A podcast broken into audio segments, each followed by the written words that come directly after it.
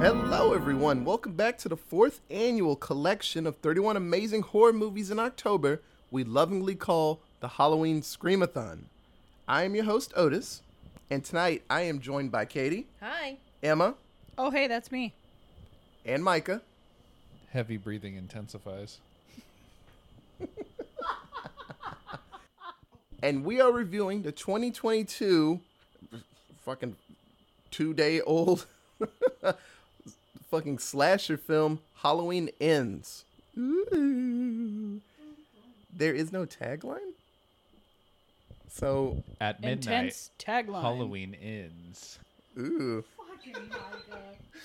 I just In had a midnight procession, Halloween ends. Tonight. Oh, that would have been better. Tonight, Halloween ends. that's a nice one. I just said stab, stab, stabby Magoo. there, there was a lot of that. This episode is off the rails already. Y'all, we too hopped up on Halloween, okay?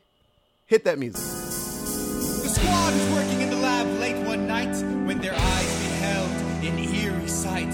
For the horror movie list began to grow in size, and suddenly, to their surprise, they watched them all. It was the Screamathon!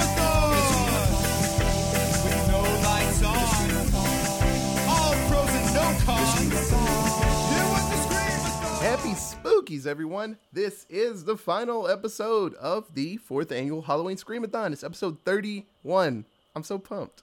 We, God we've made it so far. Congratulations. You've survived to make it to the end of this podcast. Psych, there is no end to this podcast. So I was, well, we were racking our brains to find the perfect movie to end this Halloween Screamathon, and I realized that one of our favorite new series that came out is another one coming out in October time. So we just decided to watch and just wait a little bit and review Halloween Ends for the final episode of this one.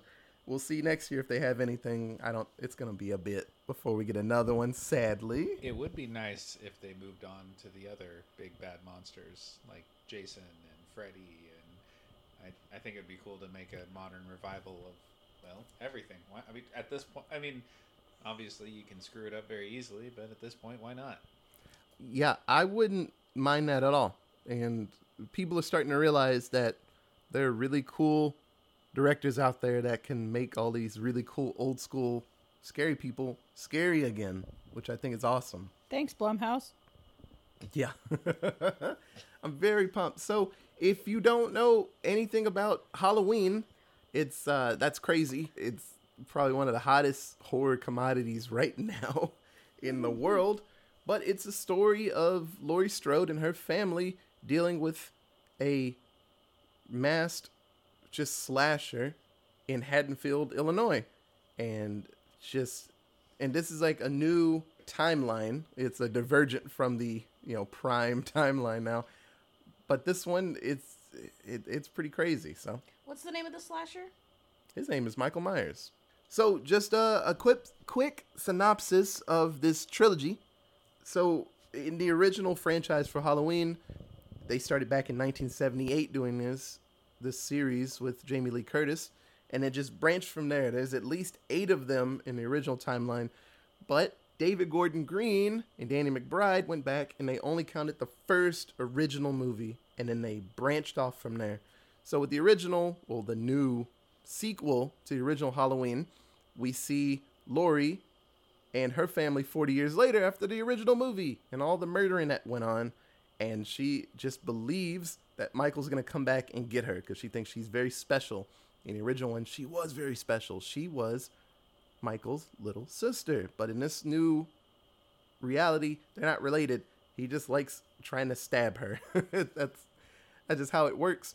So a lot of things happen, and Laurie and her family, her daughter and her granddaughter, team up, and they actually set Michael on fire in a sweet ass trap basement that they made. And he looks up at her and he's like, "I'm gonna stab you so hard one day," and he catches on fire. And that's the end of the first movie. Then Halloween Kills is the same night later. So fire department come by and they are trying to put the fire out. And then Michael gets out. He was actually hiding in a corner. He wasn't going to get caught on fire anyway. Uh, his mask is a bit melted, and he gets out. And he goes on a stabbing spree directly toward his old house. Laurie is in the hospital, and the whole town decides, well, Laurie's fucked up. Let's be the new Laurie. Let's be a crazy, scary mob and kick this guy's ass after killing one just innocent person from the crazy house that broke out. Uh, they they kind of get their shit together and they fight Michael in the street. They actually beat the shit out of Michael. They shoot him multiple times and stab him in the neck. Hooray, it's over. Oh no, it's not. He gets up, seemingly unstoppable, and murders everybody. And then Michael ends up back in his old home, in his sister's room, and stabs up Laurie's daughter, the mom, Karen. And then he disappears into the night. So this movie is four years after all of that. And it is just a just a story of well, it's the end. It's the end of this trilogy of movies. So, Katie, what did you think about Halloween Ends? I think the first Halloween from 2018 is the superior movie of the trilogy. I think this movie does a really good job at wrapping things up, but does have some problems with it um, as far as the storyline. It just kind of, I think it gets away from itself for a minute. Um, but it was good. I liked it. Good ending to the whole Laurie Strode story. So I do really like that part. Emma. I am terrified of these movies absolutely and thoroughly. Like, I was watching this and there's a part where one of the doors is left open. I mean, obviously that happens in like every single one of the Halloween movies, but where one of the front doors is open and somebody looks back and they're like, I don't remember leaving the door open. I had one of those moments because we leave like we have a whole house fan, so we turn that on and we leave like the security door closed in the front. But like to bring in a bunch of that air, we leave the front door open a little bit. And I had just gone upstairs to put my son to bed. And I came back, started to come down the stairs, and I'm looking at my front door from the top of the stairs, and I'm like, who the fuck opened my front door? But clearly it was me. But I mean, these movies scare the absolute piss out of me, but I love them. Like they are so well done. Like Katie said, the first one really gets you. The second one was just creepy and very, very violent. this one kind of really goes all over the place. I mean, they they kind of went hard and fast with the storyline on this, trying to be the closer of a lot of things. Some of it felt a little pushed and rushed. I did like some of the kind of callbacks to the very first encounter of Jamie Lee to Michael. Um, but it just, I don't know, some of it felt very rushed and very forced, but I really did enjoy this movie. It's just really going to stick with my head for quite a few weeks. Micah, how did you feel? Um, I agree with Katie. The first movie was by far the best. Second one had some great Michael Myers just going ham on people scenes, and this one did not have that. and it was kind of disappointing how little of Michael Myers going buck wild there was in this movie. It just didn't feel very Michael Myers at a lot of points. There this movie went in so many different directions and never finished a single one. Like it just somebody there were too it, maybe it was too many cooks in the kitchen, maybe it was just somebody behind the controls with ADHD. I don't know what it was, but it, there's so many branches in this one movie and it just never went anywhere with any of them. It there it didn't even like tie anything up except for just I don't know, just having an ending. That was I'm not saying the ending was bad, but it just was like question mark? this was definitely an ending. Okay. but it didn't feel like it wrapped anything up. It didn't feel like it. I, I don't know. It just had two characters from the original, like the original movie. That was it. Like, I, I'm pretty sure by this point, people, who- the original actors, are like, come on, let's. I'm, I'm old and tired now. I don't want to keep this up, which is fine. It wasn't a terrible movie. I definitely enjoyed it, and this this trilogy was a a good, like a great attempt at a modern take on it. But I don't know, it just it was kind of a fizzler. It fizzled. it's it's funny you talk about that it it fizzled. I really liked this one. This one was an odd one. It was so different from anything else they've done. The original, well, the first of this trilogy just introduced you back to this world and showed Michael is just ridiculous in the fight. And the second one had this weird it was just depressing and people were trying their best to save the day but then they just caused more issues like we get to see like mob violence be a terrible thing and michael for some reason every time he stabs a person he gets stronger and in this movie they kind of go back to that they don't fully explain why he gets stronger there's some type of supernatural feel to It that it's almost okay. I don't think everything needs definition. Yeah. It could just be something that happens. That's totally Yeah. fine. Yeah, I'm I'm fine with it. I really like this, and spoilers. I thought the ending was great. It was a little different from what I thought was going to happen, because a lot of people said this is my last movie, and everybody's like, well, okay, you know.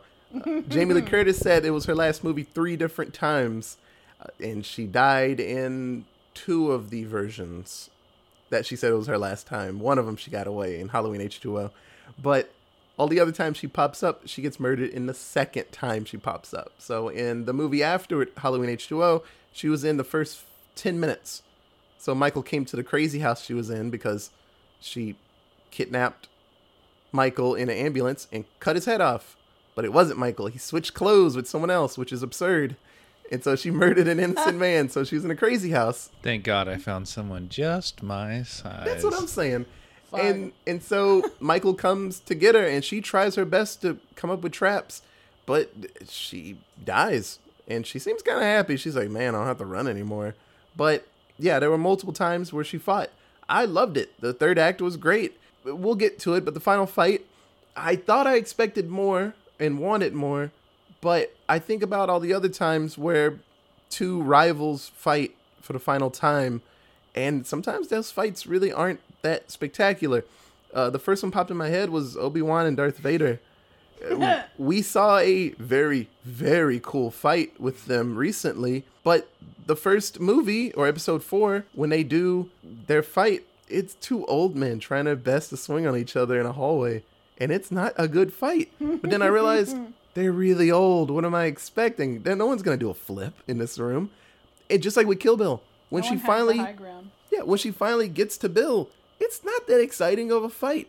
It's the build up. It's all the fighting she did to get to him.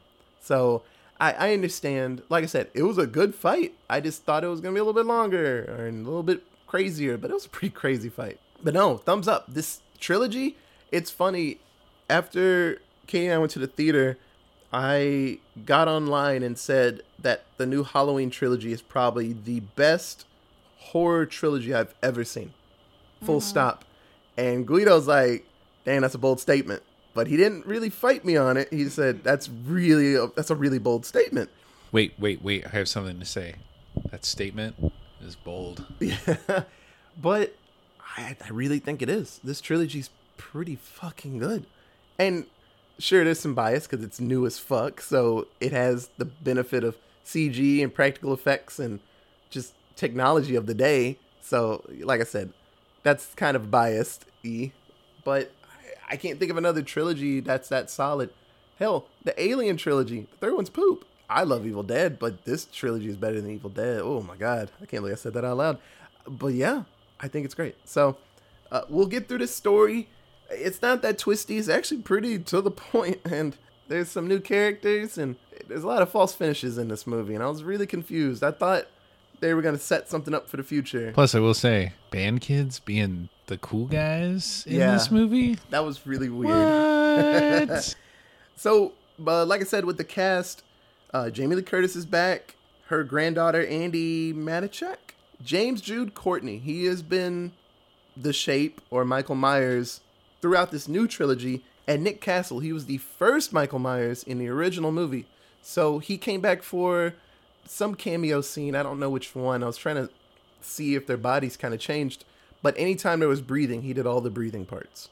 Because he mm-hmm. in the first movie, he did a fuck ton of breathing. Like a lot of scenes were from inside the mask. I too enjoy a lot of breathing. And I was like waiting for that. Deputy Hawkins, everybody came back. If you survived one of these movies, you came back. And there were a lot of callbacks to the end. There are tons of callbacks to other Halloween movies. Uh, Like I said, we'll get there, and I'll I'll bring up what I remember. So this movie it starts one year after Halloween Kills.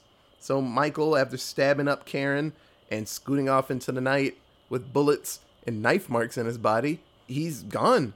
And so we meet up with Corey Cunningham. He's a babysitter.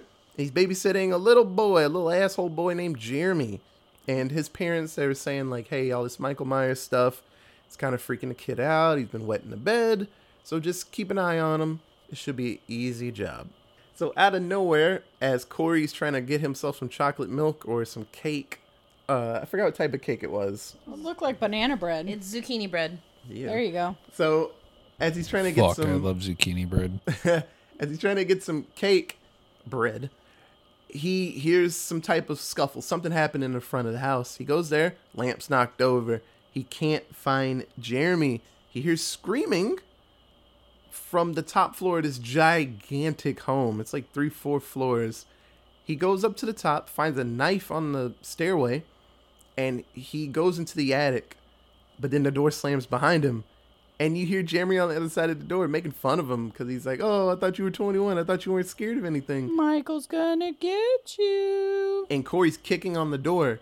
The parents are coming through the door, and Corey kicks the door hard enough to open it, and the door hits Jeremy in the face, and he flies off the stairs. Over the railing and oh. down to the ground. and through the woods to grandmother's house.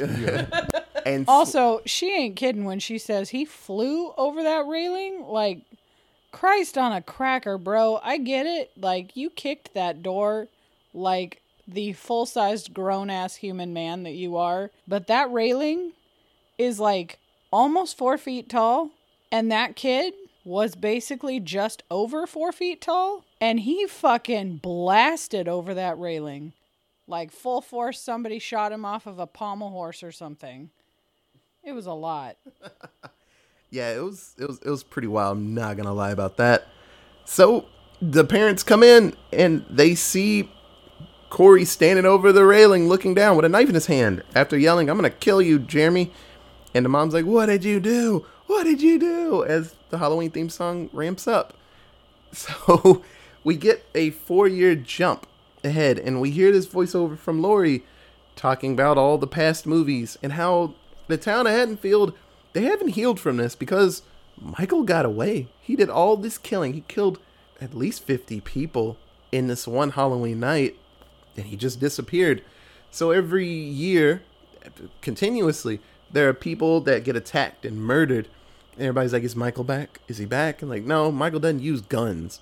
And people are hanging themselves, and so it, this town is it sounds fucked up. They were, yeah, they were trying to introduce the idea of the paranoia. So everything is Michael Myers. Oh, is it Michael Myers? Oh, oh, it's Michael Myers. Oh, hey, look, Michael Myers is back. It's the booger man.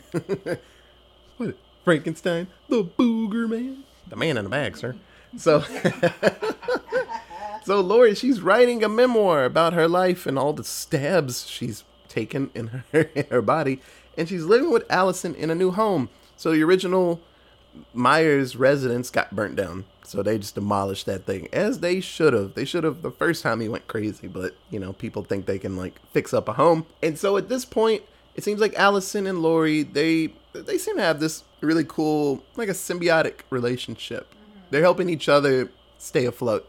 Uh, Laurie doesn't seem like she's that much on the booze anymore. In the first movie, she was very alcoholic and just her mentally she was fucked up because she was waiting on Michael to kill her the whole time. So they seem to be doing better. So we see Corey, he was going to college, but then after, you know, attempted manslaughter or aggravated Aggravated. aggravated manslaughter, yeah, he's not going to college anywhere. And so he is working at his Stepdad. right? Yeah, it had to. They He never was- they never cl- sex clarify it, but they all live together. So Yeah. It's really weird. But he's working at his salvage yard. Hey, they keep showing that that big old crusher a lot. We'll see if someone hey Emma, did you see that chipper? Yeah. Crusher. Fucking did. Yeah, we'll, we'll see if anybody uh falls in it. So, on his way home, he heads by this gas station to get himself a a cheap equivalent of a yoo-hoo. I was gonna say a yoo-hoo. Yeah. Called the Chocolate Soldier. a toodaloo, not a yoo-hoo. Chocolate Soldier sounds like a porn. yeah, it does. I straight up looked at Katie Otis and I said, title of my next sex tape. And as he's coming out, we see some high school bullies, some marching band high school bullies. That's such a weird sentence. But they're trying to get him to buy him some beer, but he's like, "Nah, I'm I'm not buying any beer." And then they're like, "Just buy us some beer, bro." And he's like, "Oh, I know who you are. You're that dude that killed a kid. You're a pedo." And they, they're yelling at him, and he grips the bottle of yoo-hoo and just cracks it in his hand. And so he's got a lot of lot of rage in that that gigantic frame of his. And strength. yes. God damn. I wonder if that's gonna come back. How do you shatter a glass in your hand like that? Like that's wild. That's thick ass glass too. That's not like, you know, tiny perfume bottle glass. Yeah, it's like a That's Snapple like- bottle. That's some fucking heft behind that glass. So Laurie, she comes up and kind of saves him from the taunting and stuff from all the asshole kids in town. And they get a little re- revenge. They stab the bully's tires of his car, just pop them real quick and walk off. So Allyson meets Corey, and they instantly just hit it off. And it was really weird. So I think Corey should have been introduced in the second movie somehow. Maybe, I don't know. It just felt really weird, but they have this whole relationship situation. This budding relationship is happening and it happens really fast. I think the stuff with the kid would have been better in the first or in the second movie. The very beginning part with the little kid and getting killed and him getting in trouble. It would have made sense because between movies, it would have been easier to do a four year gap. But I know that some movies and shows have this thing where they have to show something from the past and Yeah. then jump forward to the, the current timeline. Well, yeah, and it wouldn't have worked because the first movie and the second movie are all happening on that same night. So like they couldn't have had Michael running a rampage, and also here's a weird storyline of this guy who kicked a kid off of a fourth story staircase.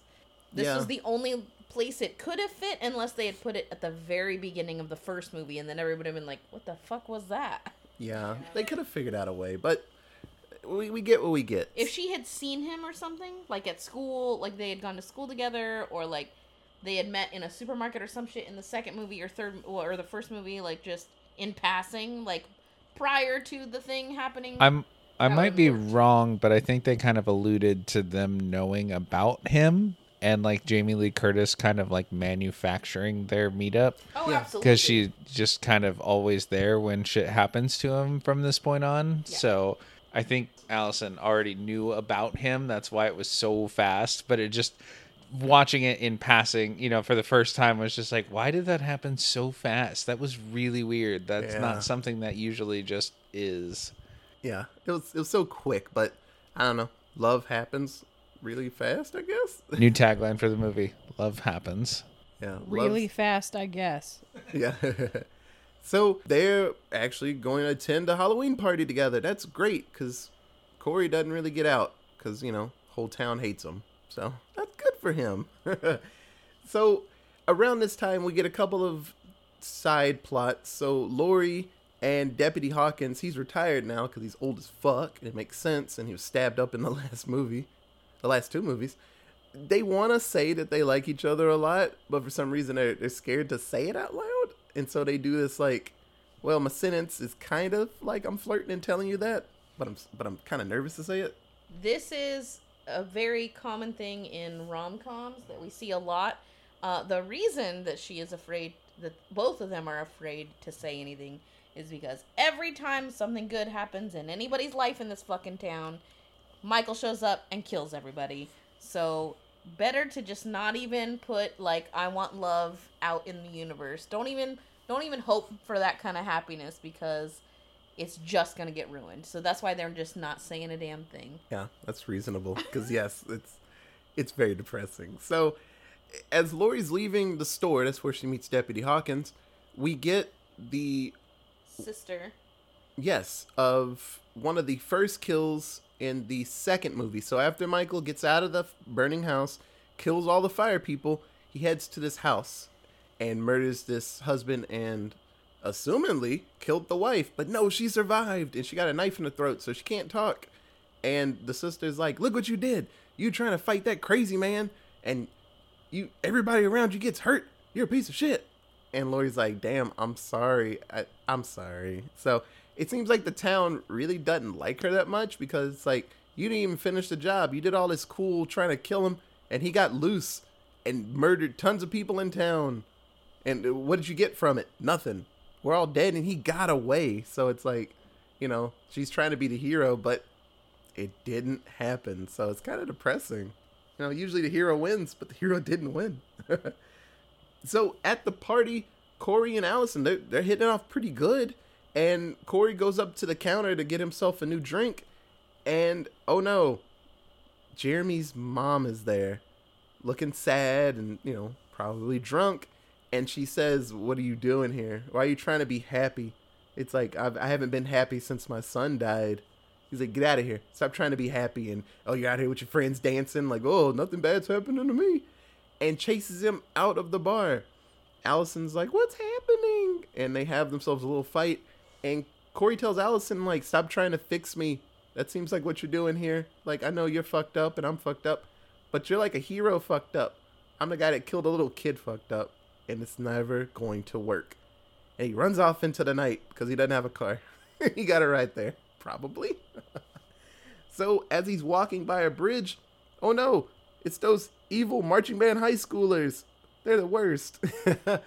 and they start to bully Corey a little bit.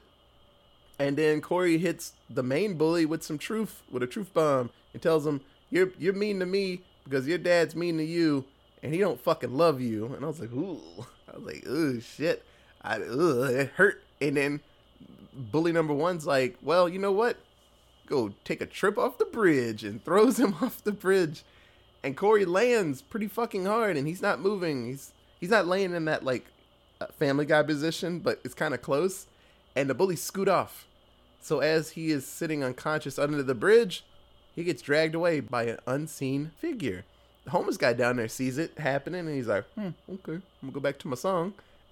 so Corey wakes up, and he is in the sewers, and he looks around, and he starts to leave, and then an arm reaches through a hole in the wall. It's Michael.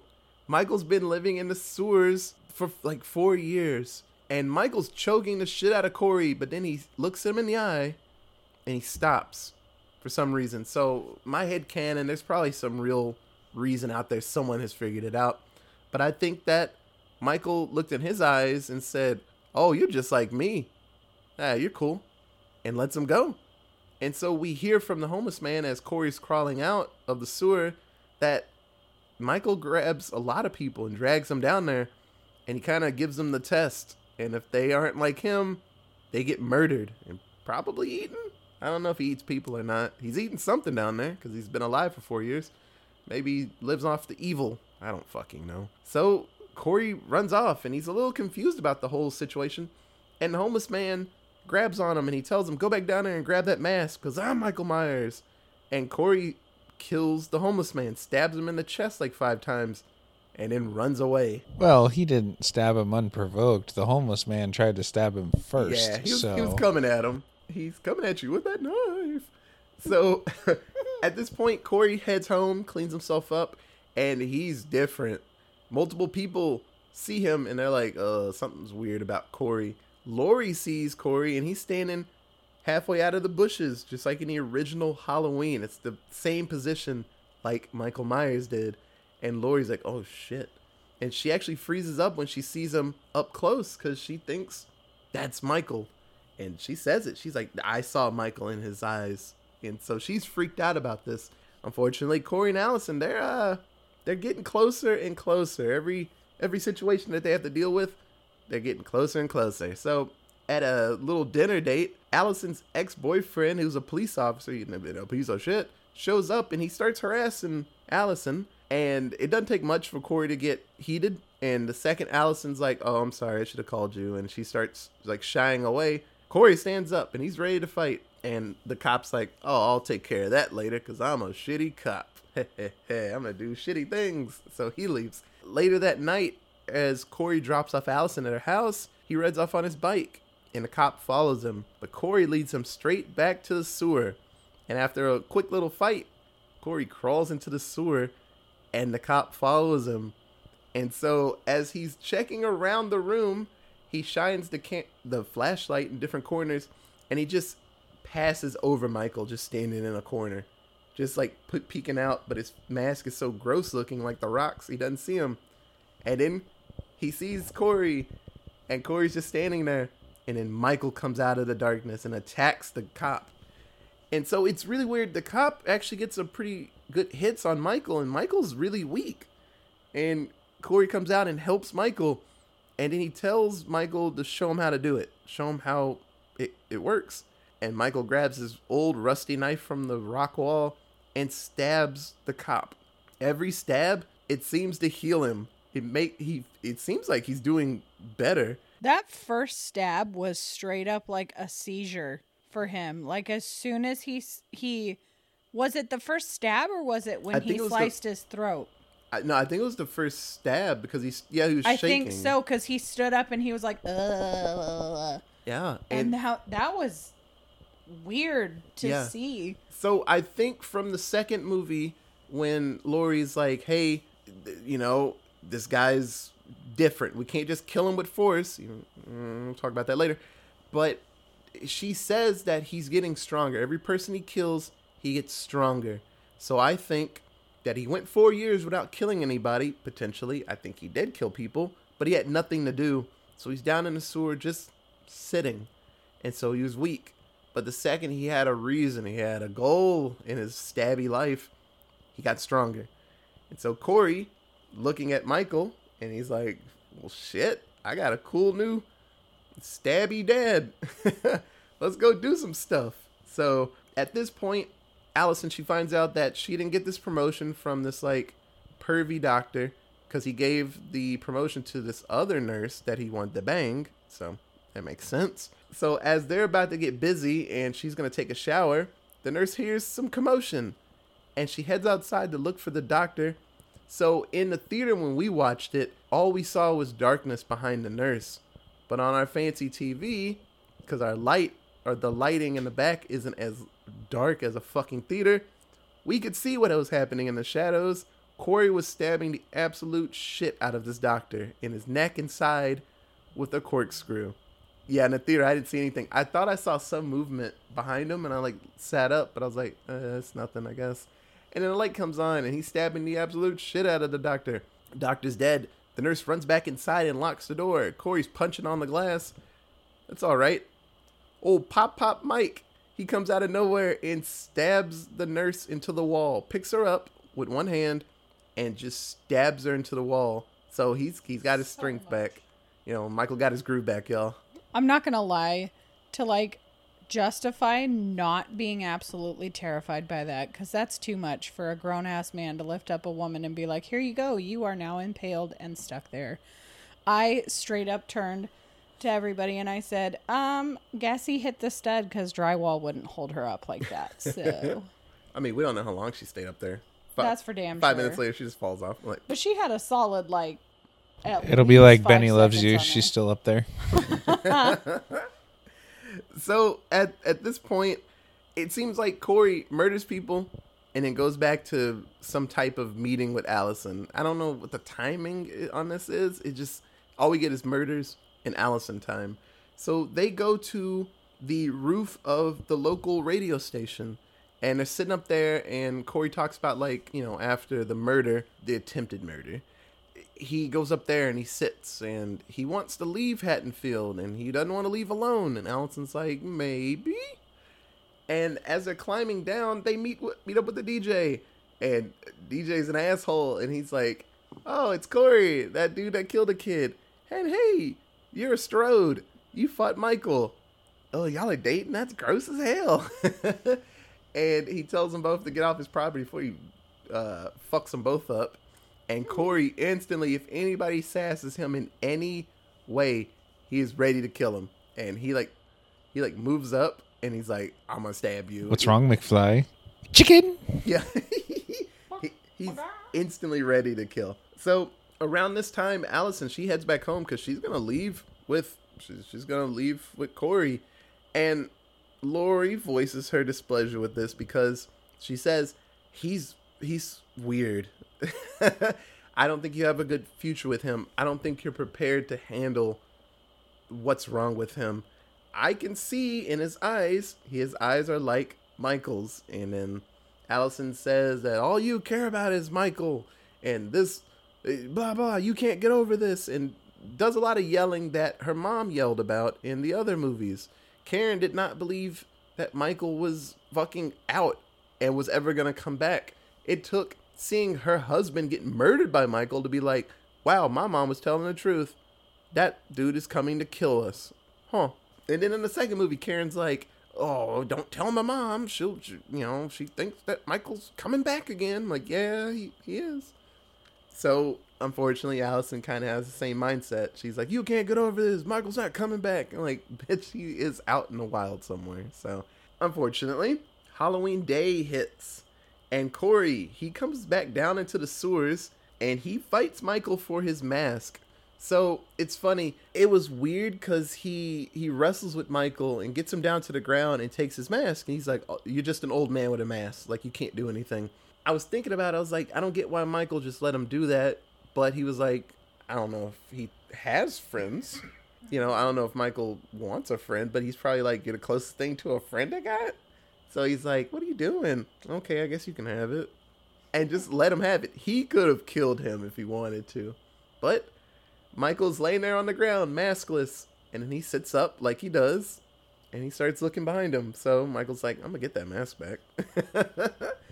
so Corey goes on a fucking rampage at this point. So the high schoolers that tossed him off the bridge, he tricks them into going into the ship, uh, the uh, scrapyard, and systematically fucks them up. He runs over one girl, and she's stuck in the the gate to the shipyard or the scrapyard.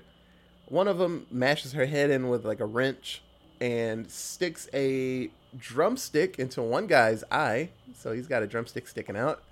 And then the last guy, the main bully, knocks him down to the ground, turns on a uh, what is that? The flame thing? Welding torch. yes. T- turns on a welding torch and just sprays it into his face and mouth. Turned it on into his mouth. Just. Ugh. Yeah, just destroys him.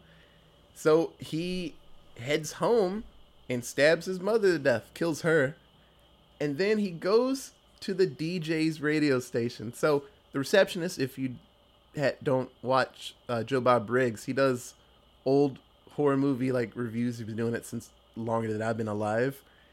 That's his uh, mail girl. So the receptionist at the radio station. I was like, I looked at her face. I'm like, why do you look familiar? And I was like, oh, so she's she's awesome. So she got to be in the movie and get stabbed up. Good for you. and so the DJ, it was probably the most ridiculous kill. Michael, uh, the shape. It's not Corey anymore. It's the shape. So the shape smashes the DJ's face into the turntable over and over until his jaw is smashed and his tongue's just like hanging out of his like dead well dying mouth. The shape cuts his tongue off and then just lets his head fall. The song's still playing, but the tongue is bumping the thing, so it just keeps skipping. Is this Corey or Michael at this point? It's It's the, it's the shape. It's Corey technically. That is Corey doing all the killing okay. because he had the He mask. just yeah, he just has the mask on, but at Got this it. point everybody thinks it's Michael, which is the shape. Yeah. Got so, it. So back at the Strode house, Laurie, she's dealing with the fact that her granddaughter is probably gonna leave with this crazy asshole, and so she turns off all the lights and heads back up to you know her room, and she calls the cops. She dials nine one one and says, "I'd like to report a suicide," and pulls a little gun out and hangs up the phone in the theater. So many people were like, "What, Laurie? What are you? No, Laurie, what are you doing?" Laurie, no! no, Laurie, no. And we hear a gunshot go off, and guts fly against the wall. And there were so many gasps. They're like, oh my gosh, no. I guess they didn't watch the trailer because she fought Michael in the trailers. and the shape opens the door, and Laurie's standing there with the gun. She's like, "You think I would, I would kill myself? You're an idiot." And puts two bullets into the shape's shoulder, and he falls off the stairs. The mask comes off. It's Corey, Goodbye, poetic justice. right? So th- the mask comes off. It's Corey fucked up, and she shoots the rest of her bullets in her gun. I didn't understand that, but I guess she wanted to just have a fair fight. And she tells Corey, "If you're gonna kill me, just just do it, dude. Just come on, let's get this going." And she's just ready to fight. Corey hears a car rolling up into the driveway. It's Allyson, and he, tells Laurie, "If I can't have Allyson, no one will," and stabs himself in the neck and sets it up. So Laurie, it looks like Laurie killed him. I liked that callback to the beginning because that's exactly what happened to him. So he was using his own, you know, situation against Laurie in the end. Yeah, I thought that was really cool. Kind of crazy. This build up in this movie made it seem like Corey was going to be the new killer if they made more movies. And I was like, oh, they're setting Corey up to be the killer. And maybe at the end he'll help, quotation mark, kill Michael. And he's like, oh, I'm fine. And then he looks at the camera. It's like thriller, like, and he's like, uh, shit, you know? but Corey's dying. And Laurie grabs the knife out of his neck.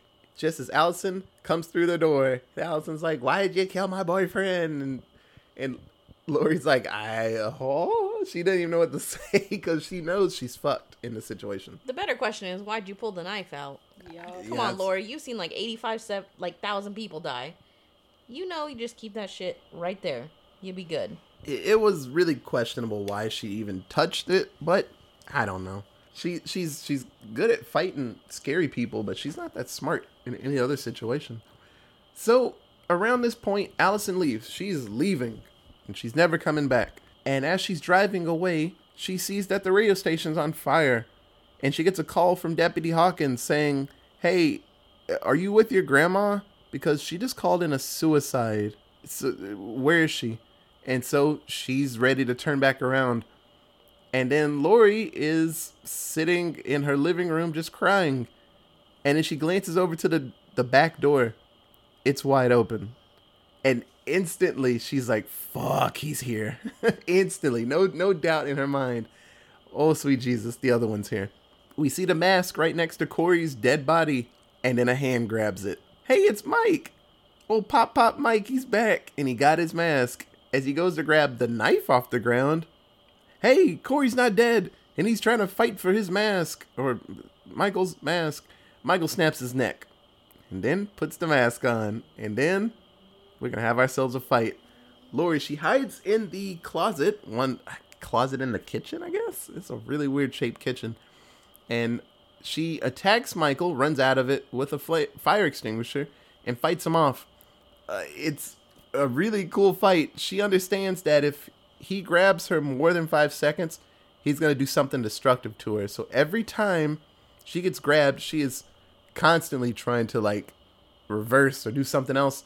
There's a spot where his foot was on her throat, and we see what he can do with a foot and a brain. He can smush you real instantly. So she like kicks his kneecap out of his other leg, and he stumbles. He tries to put her hand into the garbage disposal, and she's like, "Oh shit!" You know, she's trying to fight it off. So she stabs his bad hand that he lost a couple fingers on in the first movie, and then punches him and sets him down. And she stabs a knife directly into his chest. Hey, I think it's old god. He sits up with the knife and Laurie on his chest. So she hits him. Oh, hits him in the face with a chair, brings him back down, stabs his other hand into the table. Literally sitting here watching this scene, I was like, "Oh my god, you're taking forever. Why are you taking so long? We've all seen Game of Thrones. We know how this is gonna end. what are you doing? Quit toying with him and get it done." Yeah. And then she flips the refrigerator onto one of his legs. So he is, for all intents and purposes, trapped. And then she grabs another knife from the drawer and she slowly walks up to him and she tells him, tell him, you know, I tried to contain you, I tried to stop you, all these different things, but I realize all you are is an old man that's gonna lose all his blood and slits his throat. And then he's like, oh God. he's sitting there bleeding out. And then he rips his hand free of one of the knives. His mm-hmm. hand is barely hanging on and starts choking Laurie. And at this point in the movie, I was like, they're gonna die together. And Laurie tells him, go ahead, just do it. Just, get it done. She's like, you know, I've lived a very crazy and wild ass life. It makes sense that you would be the one to kill me. Just fucking do it. And then they started doing scenes from old movies, and I was like, oh my god, they're gonna die together. I was like, god damn it. And then Allyson comes in and fights off Michael, and then breaks his arm, like snaps it backwards. And then Laurie grabs Michael's arm and she slits his wrist. She does it the legit way. And Down he the river. and then he bleeds out. Michael's dead, y'all. I was like, holy shit, he for real died. But Laurie and Allyson, they're not done. That's not enough for them. The cops get there, and Deputy Hawkins is like, "Oh shit, is Michael dead?" And Allyson says, "No, he's not. He's not dead enough." They strap Michael to the top of their car, drive through town, as everyone's like, "Oh shit, is that Michael?" and follow them to the scrapyard. And Laurie dumps Michael's corpse into the crusher. And then you see it get mushed up. They show it go in. So now Michael is officially dead. And Haddonfield can feel a little bit better about itself. It's like, hey, wow, she finally got that some bitch. Hooray. So after this, Allyson, she actually leaves Haddonfield. She has no reason to stay. She isn't here trying to make sure her grandma's doing better. She can actually live her life. And Laurie and Deputy Hawkins finally acknowledge that they really like each other. And they sit on the porch smiling at each other. And then we get some scenes from inside the house.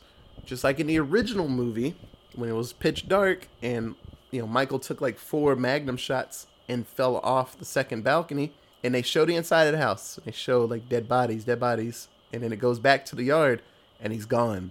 So they do the same thing, but they go back to his mask in the living room. And that's it. And that's Halloween ends. I, uh, yeah, Michael's dead.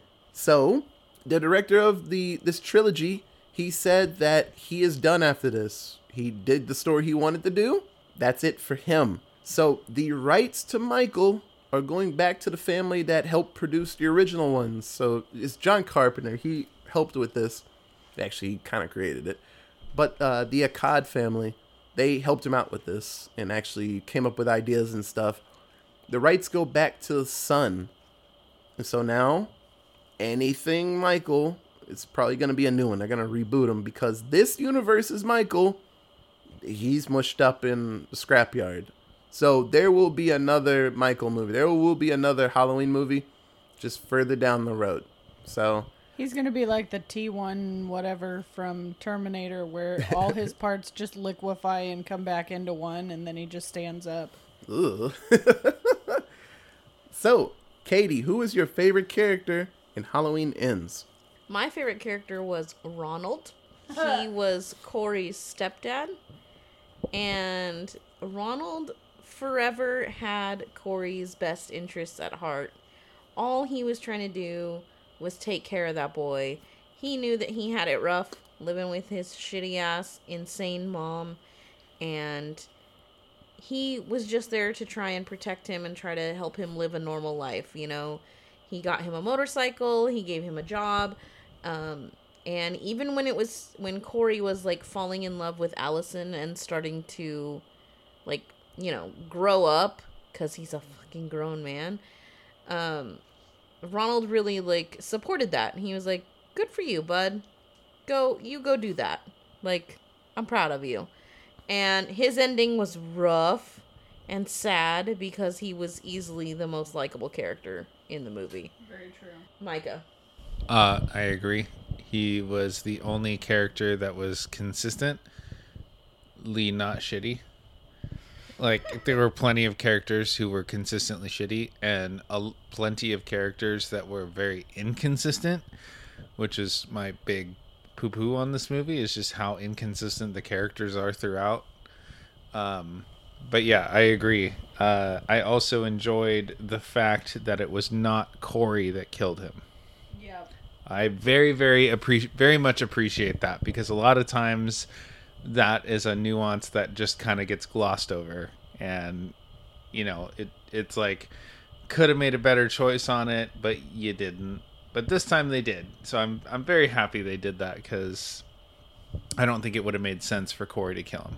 The mm-hmm. one guy who was you know out for his best interest and trying to let him be a kid and let you know he's 21 but still just trying to give him a life. It's like dude you got dealt a bad hand. That sucks you know i'm giving you a job i'm making sure you're okay you got a girl here's a bike like let me help you enjoy life for once Uh, I'm actually really curious how that scene would have played out had the shitty high school kids not killed um, Ronald. Yeah. Like, because he saw Corey and then basically stood up to protect Corey. Like, yeah. had the kid not shot him, what would Corey's reaction have been to Ronald uh, in that moment? Like, would he have not killed him? Would he avo- would he have avoided killing him? Would he have just like walked away? Would he have said something to him? I think that would have been. It's a very interesting like, w- what would he do in that moment thing. Another- cool. another thing that I just thought about when you said that is it would have been interesting for it would have been more interesting if his character broke right there. Yeah. Like if he actually showed emotion and got upset over that before he took, you know, took the blowtorch, you Yeah. know. Uh Absolutely. it- I think I almost It- feel like that's a little bit why he went for the blowtorch that hard though. Like yeah, but there was no you didn't see any of his No. reaction. It was It just kind of like, okay, well, back to my job. I'm Yeah. killing folks. Like no, I think it I think it would have made more sense because it didn't eventually lead to him taking over. It would have made more sense if he broke right there. No, you're right. So, though I do have Ronald down as my choo-choo train of choice, um, I'm gonna go with my runner-up or honorable mention, I guess, because I mean it's not really a full character, but end game Laurie, like the fight Laurie at the very end where she's like, I'm gonna kill myself. But she totally knew the whole time that somebody was in her house. Like you could tell the way that she like chugged that last little bit of liquor and then carried her stuff upstairs. She knew. She fucking knew somebody was in that house. And it's like as soon as that happened, it was almost like a switch for her where she became like badass Laurie again instead of like, "Oh, I'm so sad. Please don't date the the troubled child," which I mean, rightfully so. But you know what I mean? Like in-game Laurie, that one fight scene in the movie Laurie was so fucking lit. That that whole moment with her was my honorable mention. Otherwise, it's fully on the Ronald train. Otis. So I went with the whole storyline of Corey and Michael. It was really I wanted more of that. I've never seen Michael team up with somebody, and I was very curious why. But the only thing I can fathom, and you know, this movie's very new, so at some point someone's gonna be like, "Oh, that's why he did it." But I'd love to get some commentary when this movie comes out. I'm gonna watch the shit out of this with commentary on. Yep. But it just seemed like Michael's like, hey, hey, I know those eyes. That's like my eyes. Hey, come on down, bud. And then when he drags the, well, the cop follows him down there, and he's like, why'd you bring that cop? Oh, okay. Hey, stabbing's fun. And he gets back into stabbing. And then when Corey leaves, Michael follows him multiple times, and he heads to Laurie's house to talk to Allyson. Michael's just in the in the by the trees just watching. He's like, oh, he went to the house. Oh, he went in. I guess he's gonna sleep. I guess I'll go back to the sewer. And he'd leave. He had no reason to kill because Corey wasn't killing.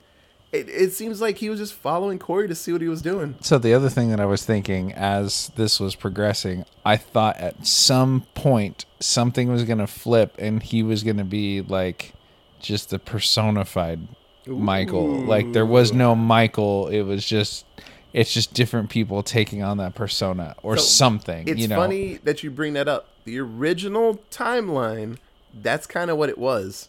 Every generation, there is a person that takes this evil spirit on, and they become. It has a name. The, it was something of Thorn, the child of Thorn, whatever. Michael was the one for that generation, and they were trying to find a new body. And so, yes, that was kind of what it was. And his niece, they were trying to get her to do it, and then there was another boy they were trying to get. So, it's, it's some it's that bloodline, and like, Michael, you're cool and all, but we're gonna find another kid and put the evil in him. Michael's like, okay, he doesn't care. He just like stabbing and stuff. But so, I, yeah, like you said, I was kind of feeling that. He kept looking at the wound on his hand, and I thought it was gonna like make something or some weird symbol was gonna be in it. Like I was waiting, but no, he just had a cut on his hand. I was like, what the fuck did that mean? There's a metaphor there somewhere. Yeah, it seemed like I was I was waiting for it to just like instantly heal or Yeah. something, and just he just becomes the new monster where bullets don't take him down and all this. You know, Yeah. it doesn't matter how many times you stab him, he's not gonna die. You know, Yeah. But no, just that whole relationship was weird. This is the the first Halloween movie that Michael had a friend. It was weird. There was at one time, I think Halloween five, four, five, or six. I can't remember which one off the top of my head. Uh, a mob, they actually light him the fuck up, and he like someone throws dynamite at him. He runs into like a cave. he gets exploded out the cave, and he's just like floating in the water. And this homeless guy finds him and like heals him up. So a whole year he's with this guy, and he doesn't kill him. He's like, oh, feeding him food and shit. And then Halloween, you know, October 30th hits, and he's like, well, I gotta hit the dusty trail, stab, and kills the guy. He has nothing else to do with him, and goes back to Haddonfield. He's like, thank you. I don't know why you helped me, asshole, and leaves. So it's like, it's so weird. Like I said, I've never seen him team up with somebody and just leave him be. Like that dude took his mask, and he's just like, my mask. Hmm. And he follows him home. He's like, I'm getting my mask back. I just see him walking down the street, just an old man, just get my goddamn mask back. Uh, yeah, it was weird. So, Katie, who was your least favorite character? So before I say my least favorite character, I do want to give a special shout out to a character um, that they brought back for this movie that was in Halloween Kills, but I guess I just wasn't paying attention, and that would be Laurie's friend Lindsey. Um, she was actually in the first film, uh, the original Halloween back in 1978, and she was, um, I think, one of the kids because she would have only been about 10 at the time and I just think it's really fucking cool that she ends up being the bartender at the the bar that all the kids are at. Like she's very involved and she's helping Laurie out, like d- sort out her emotions and deal with the whole situation. I just thought that was fucking a really cool like Easter egg for them to throw in that Lindsey is actually there and part of it. So, um, now to my least favorite character. That is a group of teens, the band teens. Um, never in my life. I don't know anything about the Midwest uh, as far as like what the people, what the kids are like there. But never in my life have I seen band kids act as fucking wild as the kids in this movie do. Um, the very first time we see them, one of the kids is in full uniform, and the other two are like just in their pants, walking to the fucking convenience store trying to get some adult to buy them liquor. Like, talking about having time to, like, before the game. Like, I don't know about you all. I'm sure many of you did band at, in your life.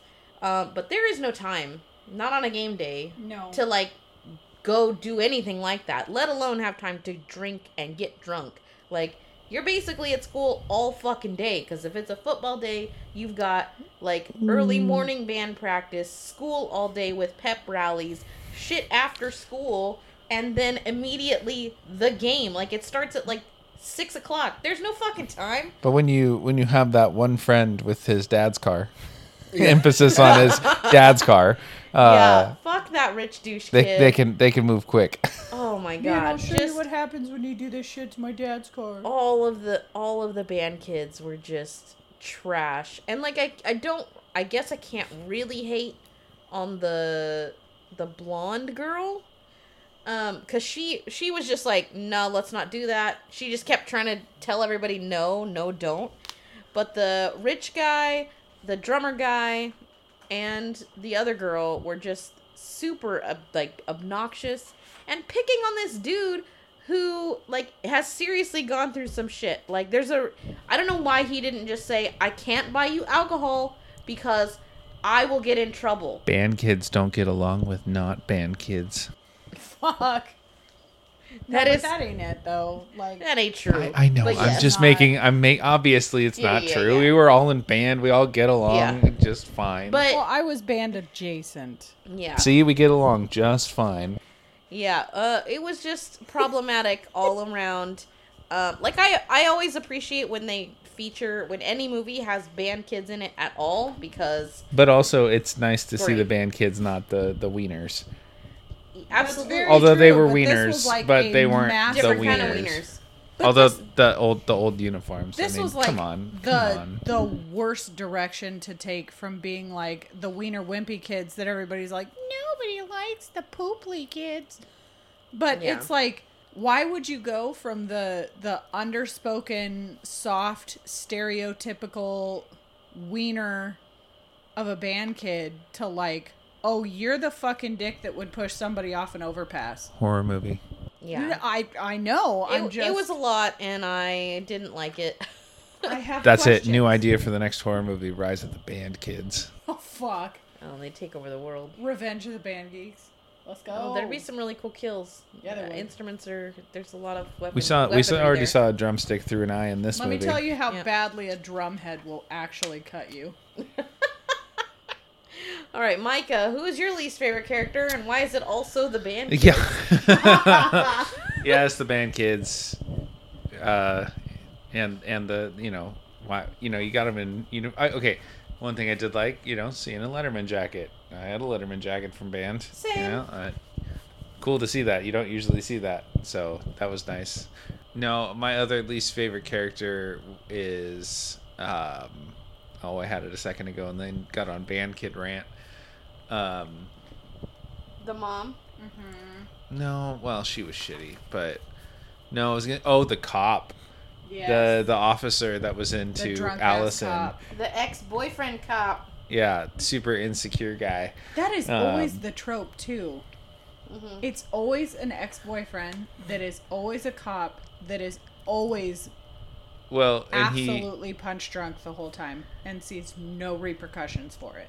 Yeah. well, and it was basically he was treating Allyson like, well, who else are you gonna go for? Yeah. There- no, you don't. You don't have much to choose while you're still here. So I'm right here, obviously. And he got put in his place, and he was like, you know, he- you know, all his cop buddies were like, "Yeah, we gotta, we gotta fuck somebody up," and he's like, "No, no, no, no, no, I got this one." And little did he know, he he didn't get that one. But yeah, no, that guy, that guy was just a shitty person. I mean, there's there's not much to it other than than that. He was just shitty. Yeah. Who's next? Well, though I do agree with your your breakdown of the band kids because, well, it's true. I'm gonna have to go with Corey's mom, cause what the fuck? Like I get it. Your kid was on the verge of like this brilliant science thing. Babysat a kid once, killed him on accident, and now you're like, oh God, what do I do? Like, I get it. I, I do. But the, the trajectory of your just sheer what the fuck development really went the wrong way. Like, she's out here yelling at her 24 year old son because his phone went off at the table at dinner. And then because he went on a date with a girl and didn't come home that night. And then because he was ignoring her and staying out with this girl, quote unquote. And then she slaps him and then proceeds to say, Oh, I'm sorry, and kisses him square on the mouth. Y'all, I am a mother. I'm going to tell you right now in no way, shape, or form, or any world would you catch my ass, first of all, treating my grown ass son like that, or even my son right now like that. But I can promise you, I would never slap my child like that or follow it with a kiss on the mouth to a grown ass man. Hard pass. Y'all, you need to get your priorities straight. Blah. So this one was pretty simple. I just went with the shitty cop. There were tons of shitty people in this movie, and uh, obviously it just boils down to Haddonfield being a shitty place. But uh, Doug, I want to say his name was Doug. Uh, he was absolutely terrible, and you could see that he has just been constantly just picking at Allyson just to wear her down so he can get back with her, and it's probably a reason they're not dating anymore.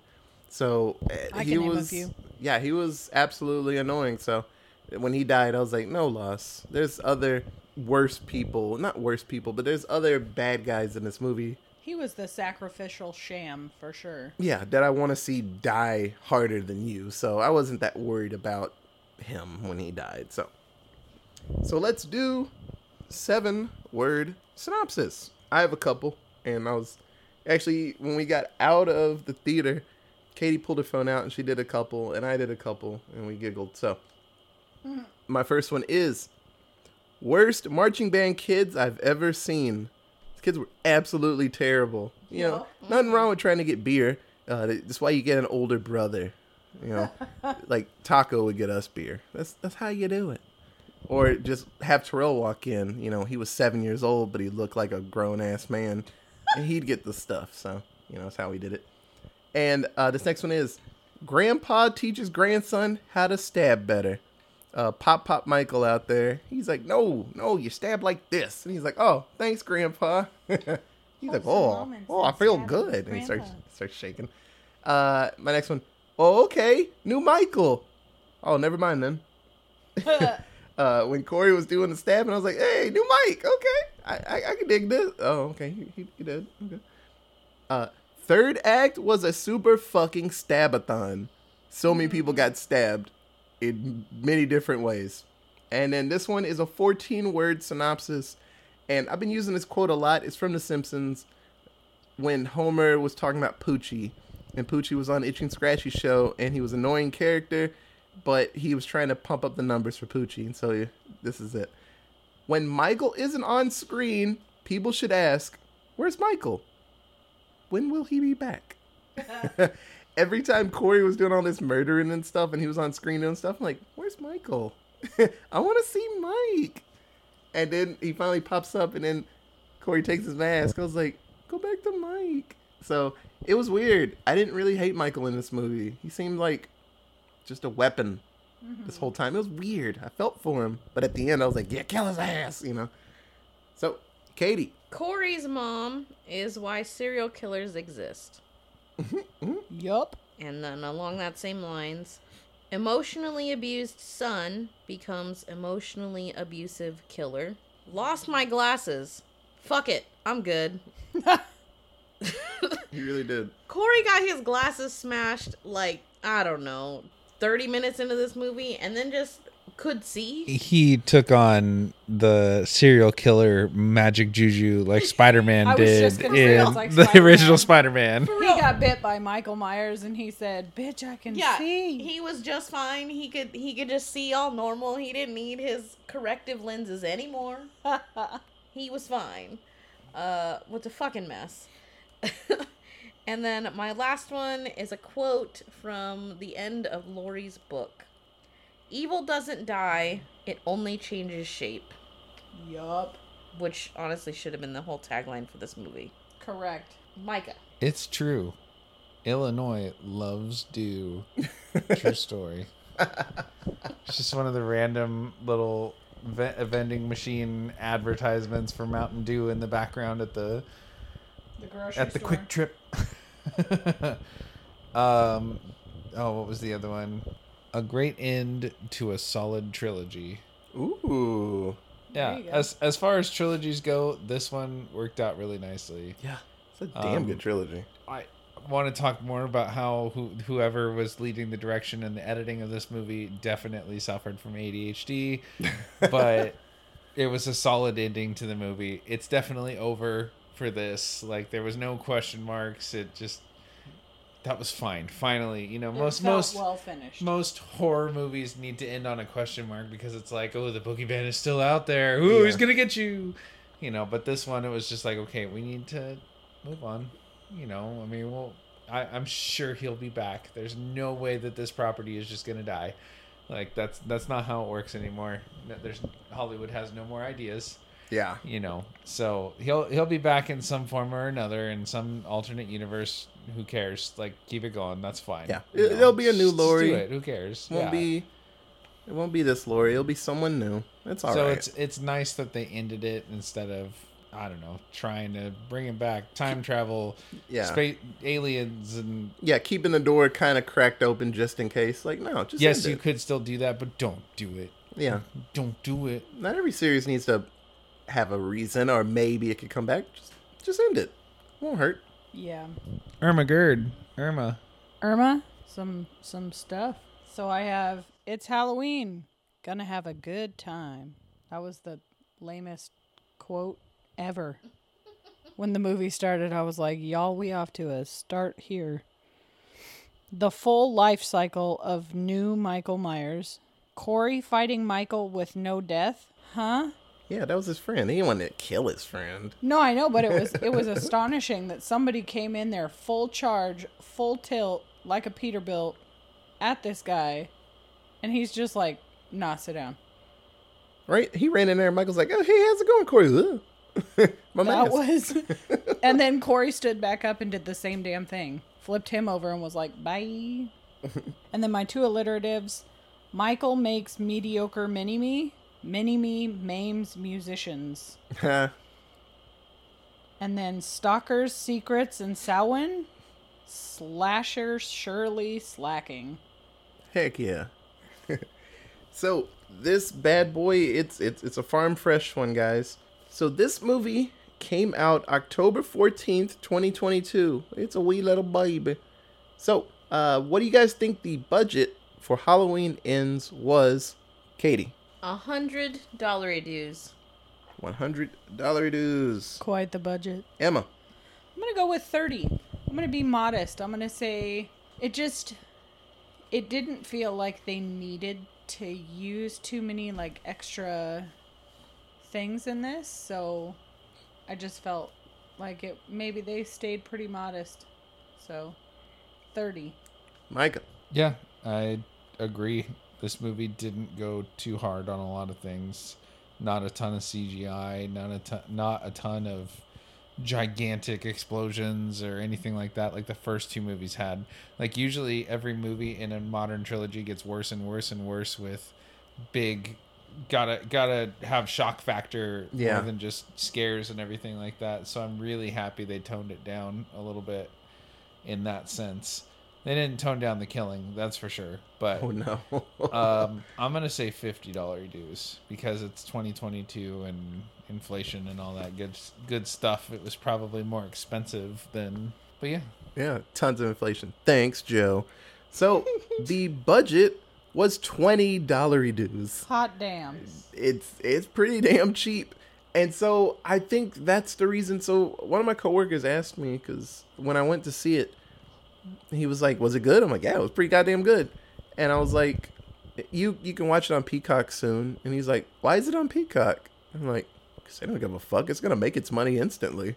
He was like, "Oh." I was like, they did the other one. They don't give a shit. They'll make the twenty or thirty million that it cost. It's people are gonna love this movie. The first one made, I want to what? It was at least a hundred million. So they're like, mm-hmm. we got our money for all three right there. I don't care. So obviously they could have made so much more if it was just theater, but they don't care. And plus, this gets Peacock. It gets tons of views for Peacock Oh yeah. which probably is the main thing that they want to do. They're like five bucks This movie is probably one of the most viewed movies on Peacock. Probably the Yeah. other one. I want to say the other one got tons of views in the first like week. So yeah, I, I get it. So right now we're gonna count just Thursday night. So what do you guys think the box office for just Thursday night for Halloween Ends was? Katie. I have no frame of reference for this number at all. Uh, but I'm gonna go with forty dollar dues. Okay. Emma. I'm gonna be generous and say double its budget. So double and then double again. So we're gonna go with sixty-five dollar dues. Okay. Micah. For opening night, whoa. Uh, I'm gonna say seven dollar dues. Like I said, I'm trying Yeah. to be generous. I, I'd like to be, but no, no, not on opening night. Yeah, so uh, Micah, he, he got it right. It got six dollar dues just on Thursday night. Damn. So the tracking is it's gonna probably make this weekend probably close to 50 to 60 million and easily makes its money. So that's not even a full week and it's gonna easily double its its budget. So it, it'll probably hit 100 million easy. This movie, everyone's gonna watch this. It's not even, you know, like just the whole October. It's gonna make tons of money and it's probably gonna keep going up until I don't know how long a movie goes. Probably some point in November. But yeah, it's gonna make its money. Pretty good. So so minority kill count. We have the DJ and one of the bully marching band girls was black. The uh, what's His it? stepdad, Yeah, his Yeah, stepdad. Ronald. Ronald, Hispanic. the Hispanic mechanic. Oh fuck! Bring it back, y'all. Yes. Oh, man. was a Four year Hispanic anniversary of the mechanic. Hispanic Oh mechanic. my god. That's a throwback Racial right there. stereotypes. Yikes, y'all. Yeah. Ooh, Micah. he's a mechanic and he's Hispanic. That's not your fault. I didn't it's do It's not it. your fault that Hollywood stereotypes us. I I know. Um, so that's three. I don't know if anybody else was a minority. Eh, fuck it. Let's just go with three. So the final number for the fourth annual Halloween Screamathon, the minority kill count is 271 and a Tito turtle and a house full of vampires. So, does anybody have anything else to say about Halloween ends? I have another seven words that I came up with while everyone was talking. I'm not a babysitter. Fuck them kids. Shit. He straight up told the kid, like, I'm not a babysitter. Yeah, he told Jeremy, I'm not a babysitter. And then, not five minutes later, yeeted this kid with his boot so hard over the banister and murdered him on accident. Like, goddamn. um, but yeah, go see this movie, especially if you've seen uh, one and two. The first, well, one from 1978, and then Halloween and Halloween Kills from 2018 and 2020. Uh, highly recommend this movie. Finish out the series. And considering it's Halloween and it's Monday, uh, y'all probably well, some of you might be partying, Yeah. uh, but most of you probably won't be. So sit back, relax, and Eat some candy. kill Halloween with us. Yeah. so with that, that is the end of there. Fourth annual Halloween Screamathon. Y'all, we made it. Halloween has ended. So if you have any other cool fun facts about Halloween movies like Like the fact that they were watching The Thing in the middle of this movie. hey, John Carpenter film. in a John Carpenter film. Inception! Yeah. Uh, I'm surprised they didn't have Evil Dead in this. In the, the original Halloween, they had a poster for Evil Dead, and then in the first Evil Dead, they had a poster for Halloween, and then uh, they used to just fuck with each other, all the directors. So you can tweet us at. Allentown Pod. We have an email. It is Allentown Presents at gmail.com. Facebook at. Allentown Presents. So the music list here right now that is flipping the combined effort, flipping the CD anywhere you can find them. Studio Pizzas, thank you so much for the artwork. So with that, th- that's the end of the fourth annual Halloween Screamathon. We will have some side episode and we'll talk about our favorite episodes in the month. And just well, we'll probably wait till New Year's and do like a future of the podcast and stuff. So with like this episode, it we might sound a little bit different because we're doing a new setup. So I got some mics and stuff, and we, we're all around a table. We're sitting on the couch, and I did an old school thing. So this was probably the first time Emma and Micah like at our place reviewing and what I like to do is have the movie going on mute while I'm talking about it and it's been years since I've done this. Because the first year I did this I, I used to have the movie going in the background when I was editing and stuff so I'd watch a movie like two or three times just that movie and edit it. And so I thought that was really cool to go back and, and do it again like this because and it's a physical cue of how long I've been going. If I can see the third act coming, I'm like, oh, okay, I need to wrap this shit up. That's always my goal. Don't be longer than the movie. True. Sometimes it happens, just like The Mist, but that was a good ass episode. So I don't, I don't care if that movie was that episode was longer than the movie. That was a really good re- uh, review. So thank you.